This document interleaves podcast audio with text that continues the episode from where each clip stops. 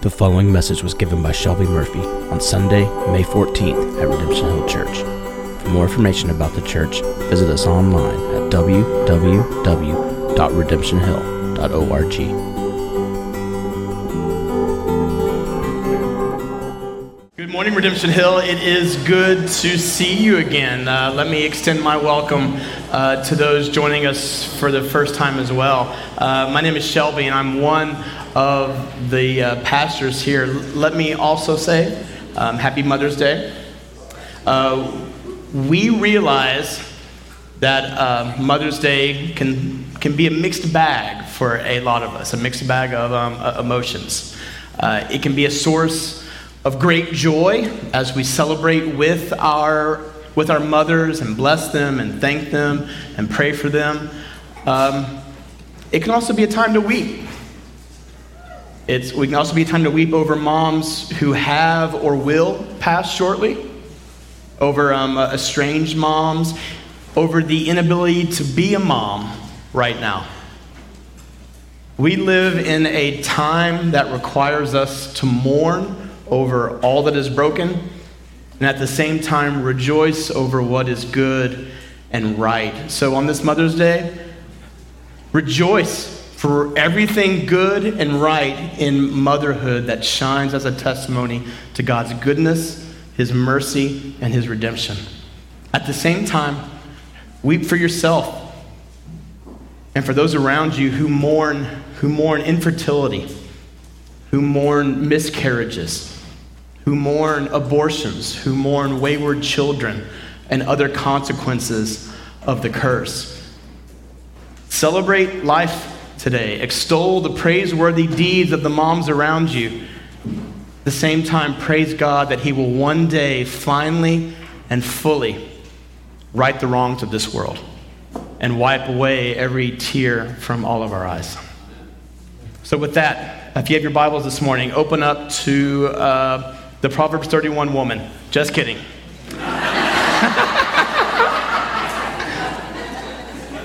Just kidding. Uh, Proverbs 26. I am not ready for that one yet. uh, Proverbs uh, chapter 26. Uh, we are continuing in our series on Proverbs, and you are stuck with me again today. Uh, next week, Ray will be up here uh, helping us see what Proverbs says about our hearts in chapter 4. Uh, but today, we're going to be looking at uh, chapter 26, specifically uh, verses 4 and 5. Um, these two Proverbs are meant to go together, and that will become clear the moment you hear them uh, as it will also uh, present a paradox to us uh, once we hear them. So uh, let's read these, uh, these verses Proverbs 26, 4 and 5. This is God's word. Answer not a fool according to his folly, lest you be like him yourself. Answer a fool according to his folly, lest he be wise in his own eyes. I hope you see our problem this morning. So uh, let's, let's pray and ask God um, uh, for help as we, as, as we look at these uh, verses. Uh, Father, thank you, thank you once again for your word today. Thank you for another opportunity to open it, to read it, to understand it, to hear it calling us to worship you, to have it conform us more to the image of your Son, Jesus. Please make your word clear to us today. We need your help. Give us understanding and, and, and, not, just, and not just in our brains. We need understanding in our hearts so that we can both live wisely and live righteously, all for your glory and the glory of your Son, Jesus. Father, set us free from any anxieties or concerns or, or, or, or, limitations this morning that, that might keep us from hearing this proverb today as nothing less than your word. Help us feel the weight of it, to feel the weight of your word as if Christ were speaking it to us today. And we pray for these things in his name. Amen. So, uh, before we jump into this text specifically, I want to offer some thoughts uh, for one particular word that we encounter not only in our text today, uh, but in almost all of Proverbs. Uh, it's this word fool. Um, it, might, it might be easy for us to think today that Proverbs and this proverbial fool is an illustration to help all of us good, wise Christians interact with all the foolish people outside those doors there.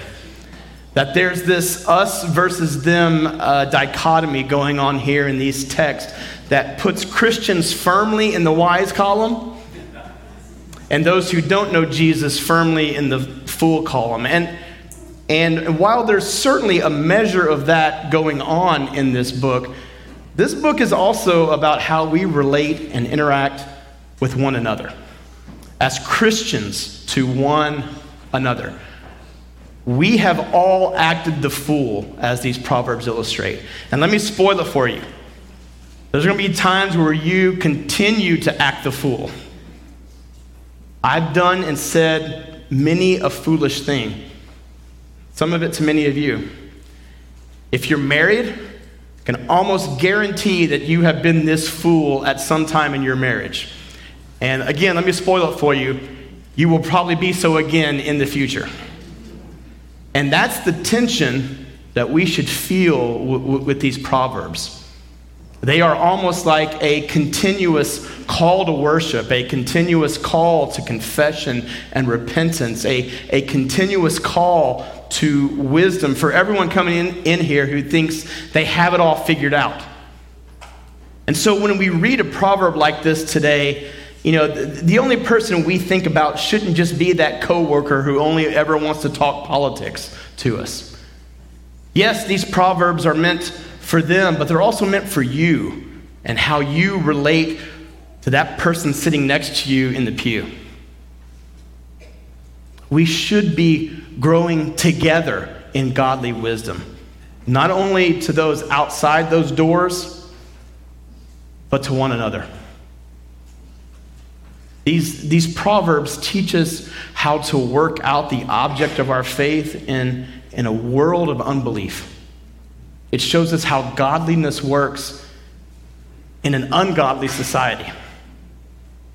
But let's hone in on this, on this fool real quick, because I think by doing so, it actually helps us put this verse in these verses in context a little bit. So let's look at some of the characteristics of the fool which Proverbs gives us, and specifically this word fool that we find in verses 4 and 5.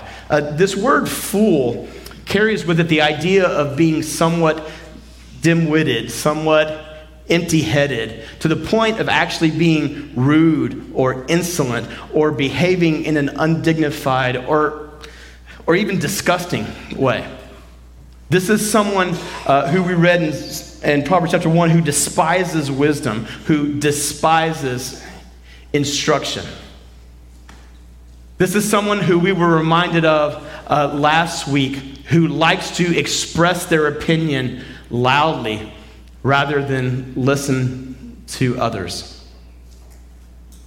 But here's how Proverbs further describes this fool Proverbs 15, verse 2 The tongue of the wise commends knowledge, but the mouths of fools pour out folly.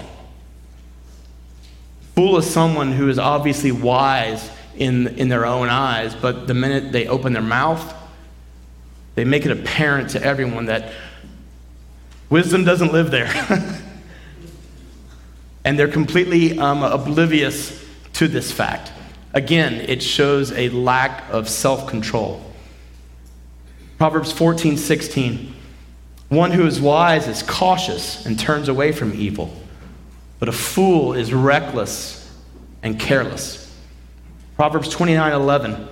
A fool gives full vent to his spirit. but a wise man quietly holds it back. What we see in this fool is an inability to think about the needs of others.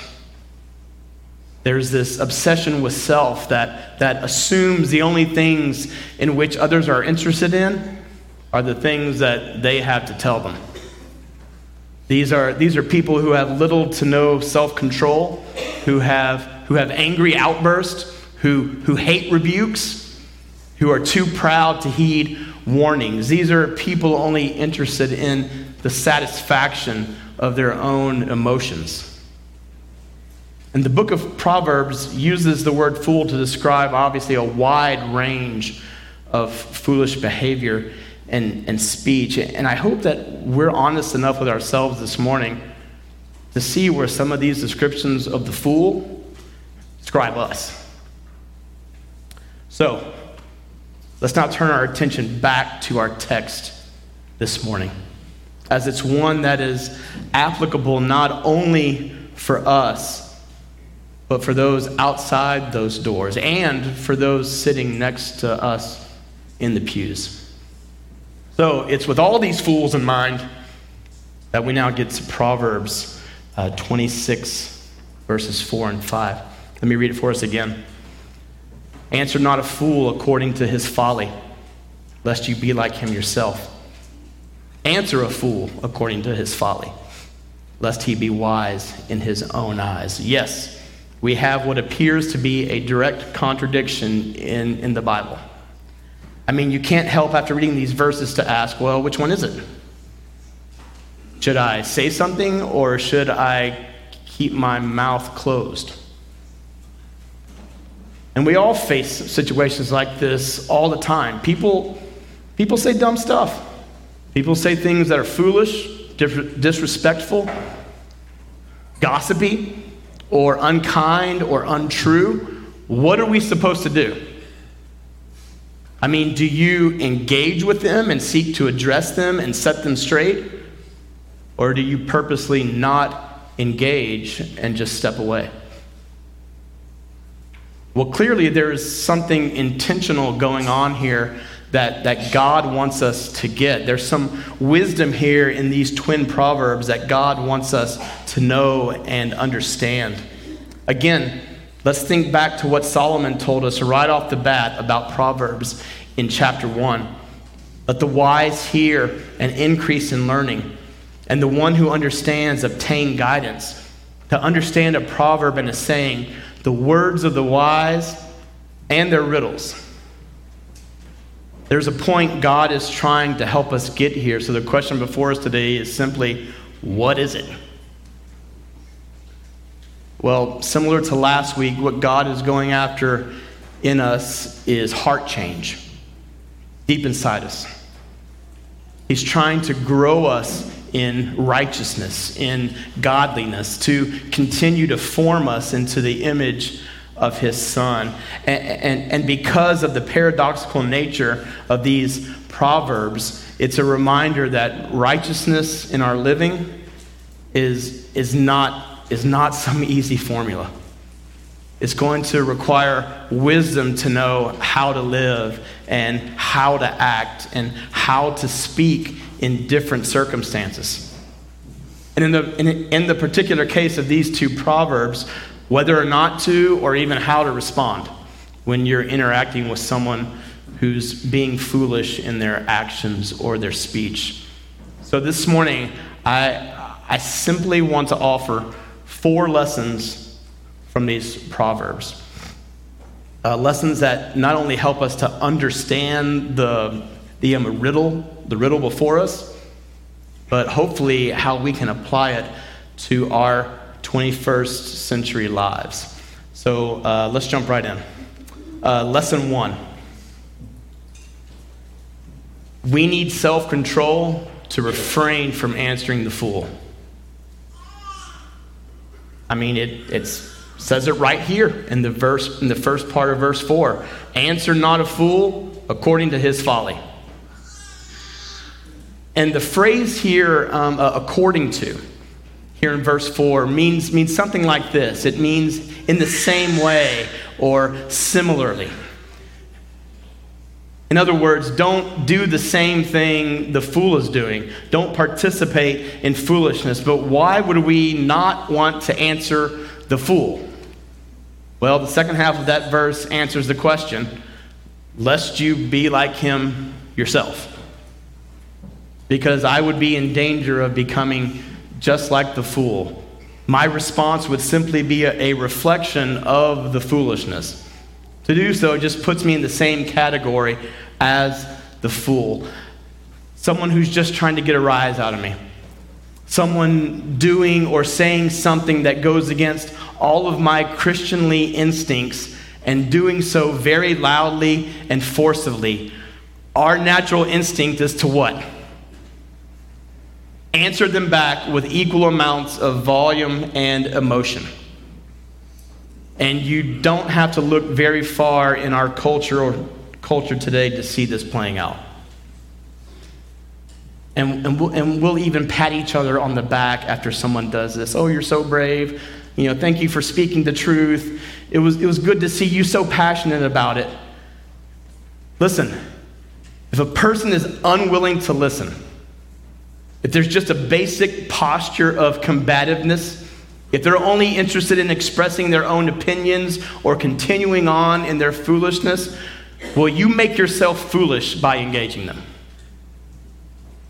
So sometimes we should just politely disengage from someone who is saying or doing some foolish things.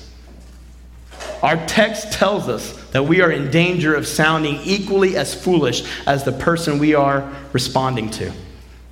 Our response is actually according to their agenda according to their foolishness rather than the agenda of God's word. And in doing so, we risk completely destroying any foundation that allows us to respond to them in a godly fashion, to share any sort of gospel truth with them. In a lot of, our blustery, puffed up Christian rhetoric, I believe that we are sometimes guilty of confusing faithfulness to the truth of God's word with folly in the way that we defend any sort of gospel truth. So, verse 4 actually tells us that we need wisdom to know when to not answer the fool. Whenever we encounter differences of opinion or whatever the latest cultural controversy is, we need wisdom to know when to shut up in a Christ like way. And Proverbs actually helps us when it comes to know, you know, how we respond to, to fools. Sometimes, sometimes we should speak gently or, or say very little. Proverbs 10:19 says, "When words are many, transgression is not lacking. But whoever restrains his lips is prudent." Proverbs 15:1 A soft answer turns away wrath, but a harsh word stirs up anger. And yes, there are times where we should say nothing at all. Proverbs 12:23 A prudent man conceals knowledge, but the heart of fools proclaims folly. And even this, this verse we looked at last week, Proverbs 17, 27. Whoever restrains his words has knowledge. There is a time to say nothing. There's a time to speak and a time to remain silent. There is a time to say nothing in the presence of fools when, by our silence, we will speak most eloquently in a Christ like way. Even as Jesus himself did in um, Mark 15, as we looked at last week. And yes, people might have something to say about you not saying anything. But hear me God sees, God hears, and ultimately that's all that should matter. God delights in seeing his people act wisely. And again, this takes a measure of self control that some of us just may not be um, accustomed to. God is after change in our hearts, and the words that we speak or don't speak mirror the inner disciplines of our heart. To be able to hold our tongues for perhaps a better time or a better opportunity. So we need self control to refrain from answering fools. But the second lesson we can take from this proverb is having the wisdom to know when and how to answer the fool. Verse 5 Answer a fool according to his folly. The phrase according to here in verse 5 means something like in keeping with or appropriate to. In other words, answering him in a way that his folly actually calls for. Clearly, firmly, directly. And here we are clearly taking into account not just the substance of what's being said or done, but the consequences as well. Sometimes we need to directly address what is said or done. Maybe you see that it's not um, a belligerence, but mainly immaturity. Maybe it's just carelessness. And if the consequence, consequences of these words or actions will have any eternal effect or potentially lead other people astray, then now is the time to answer the fool according to his folly. But even here, this, this, this is going to um, require wisdom. Should your words be private or public? should your words be right now or should you wait a bit? And perhaps the best illustration of this uh, is in Paul's second letter to the Corinthians, uh, towards the end of chapter 11, where, where Paul has been under so much pressure and attack from these super apostles um, who have belittled his ministry, and he has to find a way of responding to them. What is he going to do? How is he going to respond to these fools? You know, he, he goes on to speak about his suffering and the things that he has encountered in his ministry, and he sums it up with this in chapter 12. For the sake of Christ, then, I am content with weaknesses, insults, hardships, persecutions, and calamities. For when I am weak, then I am strong. I have been a fool. You forced me to it, for I ought to have been commended by you. For I was not at all inferior to these super apostles, even though I am nothing. He recognized that it wasn't simply a matter of personal attack upon his own integrity but that the gospel and the unity of the church in Corinth was at stake. And I wouldn't be surprised to find out one day that Proverbs 26, 4, and 5 was actually running through his noodle whenever he wrote this. He was answering the fools according to their folly, lest they be wise in the eyes of the people of the church at Corinth. Even thinking about Jesus rebuking Peter whenever he foretells his death and um, a resurrection. Uh, Matthew, uh, Matthew chapter 16. From that time, Jesus began to show his disciples that he must go to Jerusalem and suffer many things from the elders and chief priests and scribes and be killed, and on the third day be raised. And Peter took him aside after that and began to rebuke him, saying, Far be it from you, Lord, this shall never happen to you. But he, Jesus, turned and said to Peter, Get behind me, Satan. You are a hindrance to me, for you are not setting your mind on the things of God, but on the things of man. Jesus immediately looks into the heart of Peter and you know, recognizes the presence of Satan, leading him into believing a lie. And what's astonishing here in this passage is that the lie comes on the heels of Jesus explaining to his disciples why he must suffer and die on the cross. So, Peter's very salvation was actually at stake here. So Jesus responded to him. Even thinking about Paul um, uh, opposing Peter in um, uh, Galatians 2. This is starting in uh, verse 11. But when Cephas, Peter, came to uh, Antioch, I, Paul, opposed him to his face because he stood condemned. For before certain men came from James, he was eating with the Gentiles.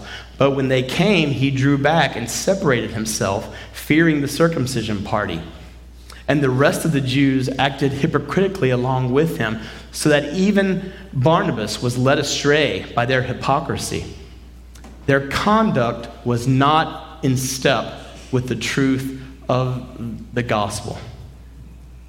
Peter's inconsistency with the gospel was leading others astray. So Paul found it necessary to answer the foolish Peter according to his folly. Last one. Even at the top of, um, of Philippians 4, Paul mentions two ladies by name, two names that I'm not even going to try and pronounce, and uh, encourages them to agree in the Lord. The nature of their disagreement here is actually never mentioned, but what's inferred is that that's all that they were interested in, the cause of their disagreement. But Paul was admonishing them to move past their, their, their public squabble as they were in danger of causing disunity in this new um, Philippian church. So, Paul wanted to bring the wisdom of Christ to bear in this situation where they counted each other more significant than themselves. We answer a fool when the unity of the people of God and the truth of the gospel of God are at stake. Lesson number three. We need wisdom to know what to say to a fool. And this is something that we can't just get from reading a book. This, this isn't mere knowledge. This is actually the Word of God written on our hearts, where we begin to move and think and function along the tracks of Scripture, where our speech is seasoned with the salt of God's word. Speech that doesn't produce destruction in our relationships, but preserves them and preserves the truth that we are speaking and relying on. Speech that edifies and builds others up. Ephesians 4:29 Let no corrupting talk come out of your mouths but only such as is good for building up as fits the occasion that it may give grace to those who hear. In other words, we need wisdom to even know how to wield God's word.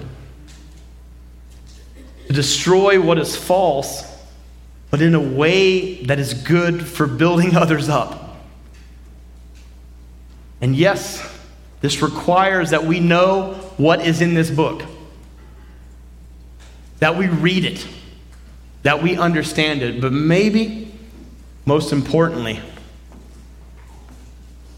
that we hear it, that we listen to it.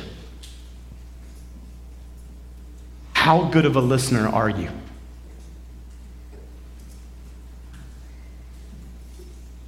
Wisdom enables us to, to embody the truth of the gospel in the very way in which we speak the gospel. This means that the man or woman who is best suited to speak the wisdom of God is often the man or woman who is the best listener.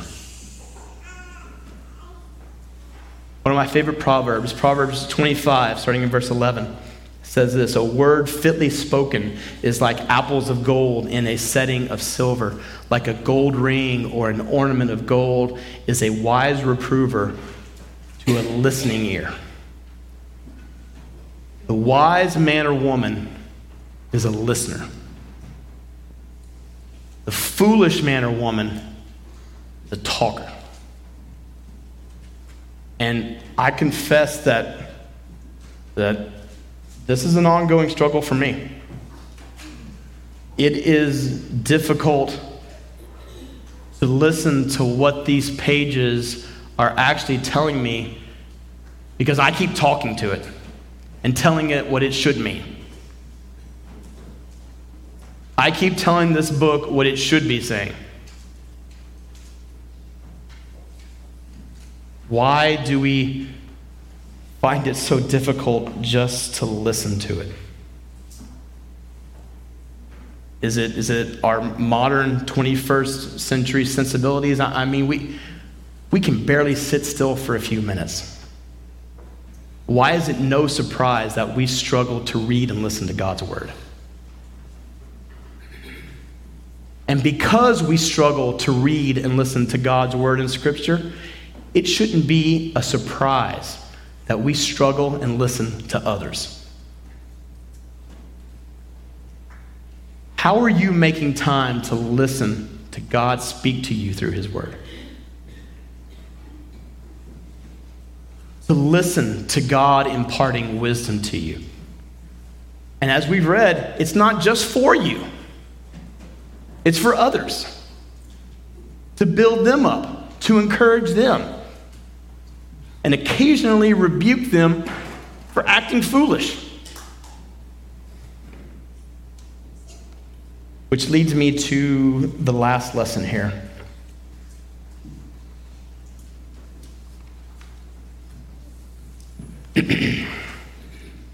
lesson four. We need to know where true wisdom is found.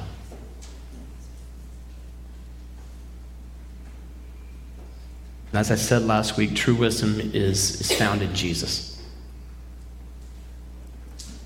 Very interesting passages in um, uh, Isaiah uh, say this, starting in uh, Isaiah um, 11, verses 2. It tells us this. And the Spirit of the Lord shall rest upon him, talking about the coming Jesus. The Spirit of wisdom and understanding, the Spirit of counsel and might, the spirit of knowledge and the fear of the Lord. Jesus was full of the Spirit. Are we full of the Spirit? He delighted in God's presence. He delighted in God's character. Do we delight in those things?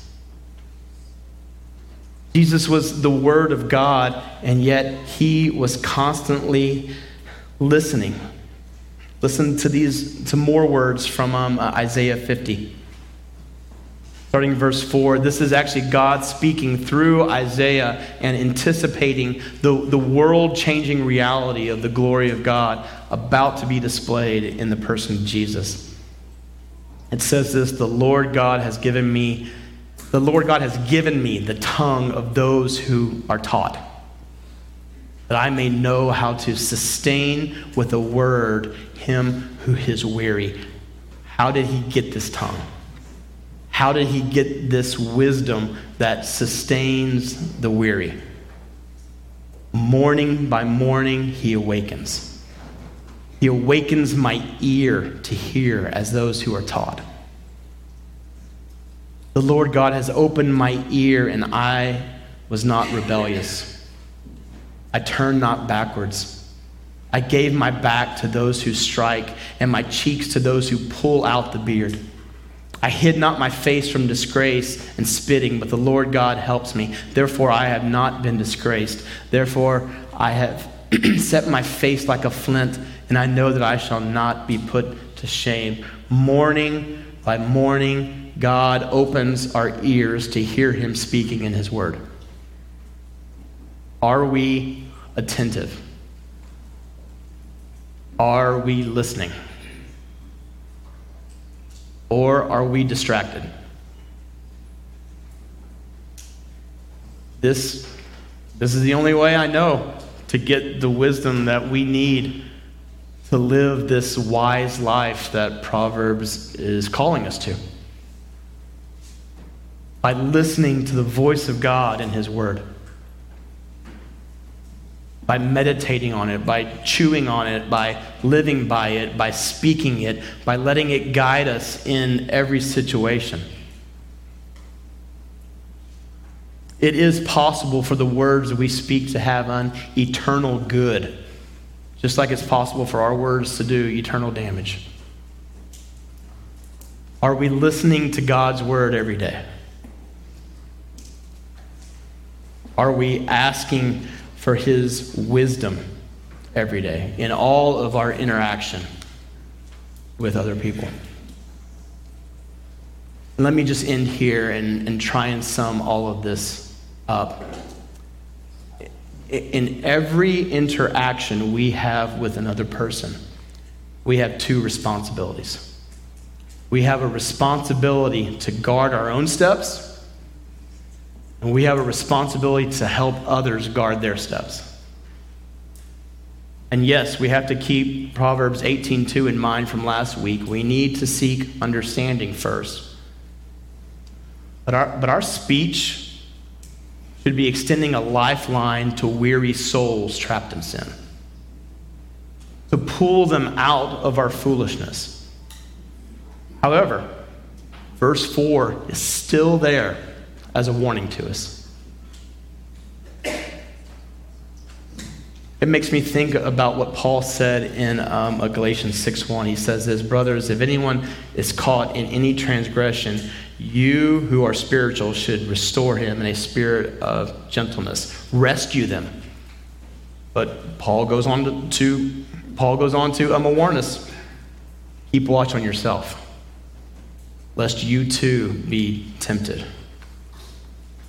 You see, in, in every interaction we have with another person, we must pay attention to both our own spiritual walk, our own spiritual well being, and to the spiritual well being of the other person. God is very interested in our godliness. God is very interested in the godliness of his people. So, in every interaction, we want to have our eyes and ears on our own walk and speech as well as one another's. Not as judges, but as brothers and sisters who care about this pattern in one another's lives. This is precious and important to God.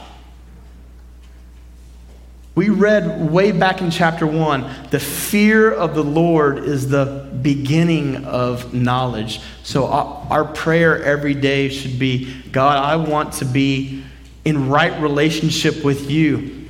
And out of that, I, I, I want to be wise today. God, I, I want to be like Jesus today, not just in his embodiment of, of this particular ability, but in his character, so that I might walk well today. And maybe, just maybe, there will be a chance to help, to help someone else walk well today, too. All for His glory, all for the glory of Jesus. Let me pray for us.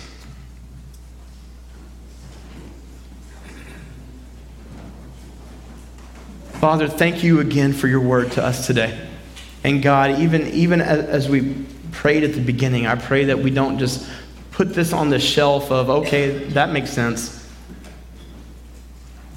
But that we would, in fact, hear your voice calling us into a righteousness that is pleasing to you, calling us into a righteousness that is now possible because of our life in Christ, who gives us everything we need for life and for godliness. Father, I, I pray that we would actually care about this. Not, not just to be good citizens, but be Christians and, and be pleasing to you and, and to find our lives bearing fruit that is encouraging to those around us.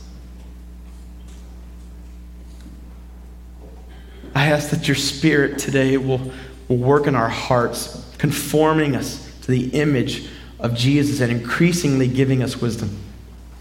A wisdom that not only brings us peace, but peace to other people as well. And so, God, I pray that you would put in us humility, put in us, put in us graciousness, put in us wisdom and faith. Make us like Jesus so that we might live for the good of those around us and for our own good and for the glory of Jesus. We look to you today. We trust you today to teach us how to live in this crazy world because we can't do it on our own. Show us how to live and be wise for Jesus. And we ask this in his name today. Amen. You've been listening to a message by Shelby Murphy, given at Redemption Hill Church in Richmond, Virginia. For more information on the church and to hear other messages, please visit us online at www.redemptionhill.org.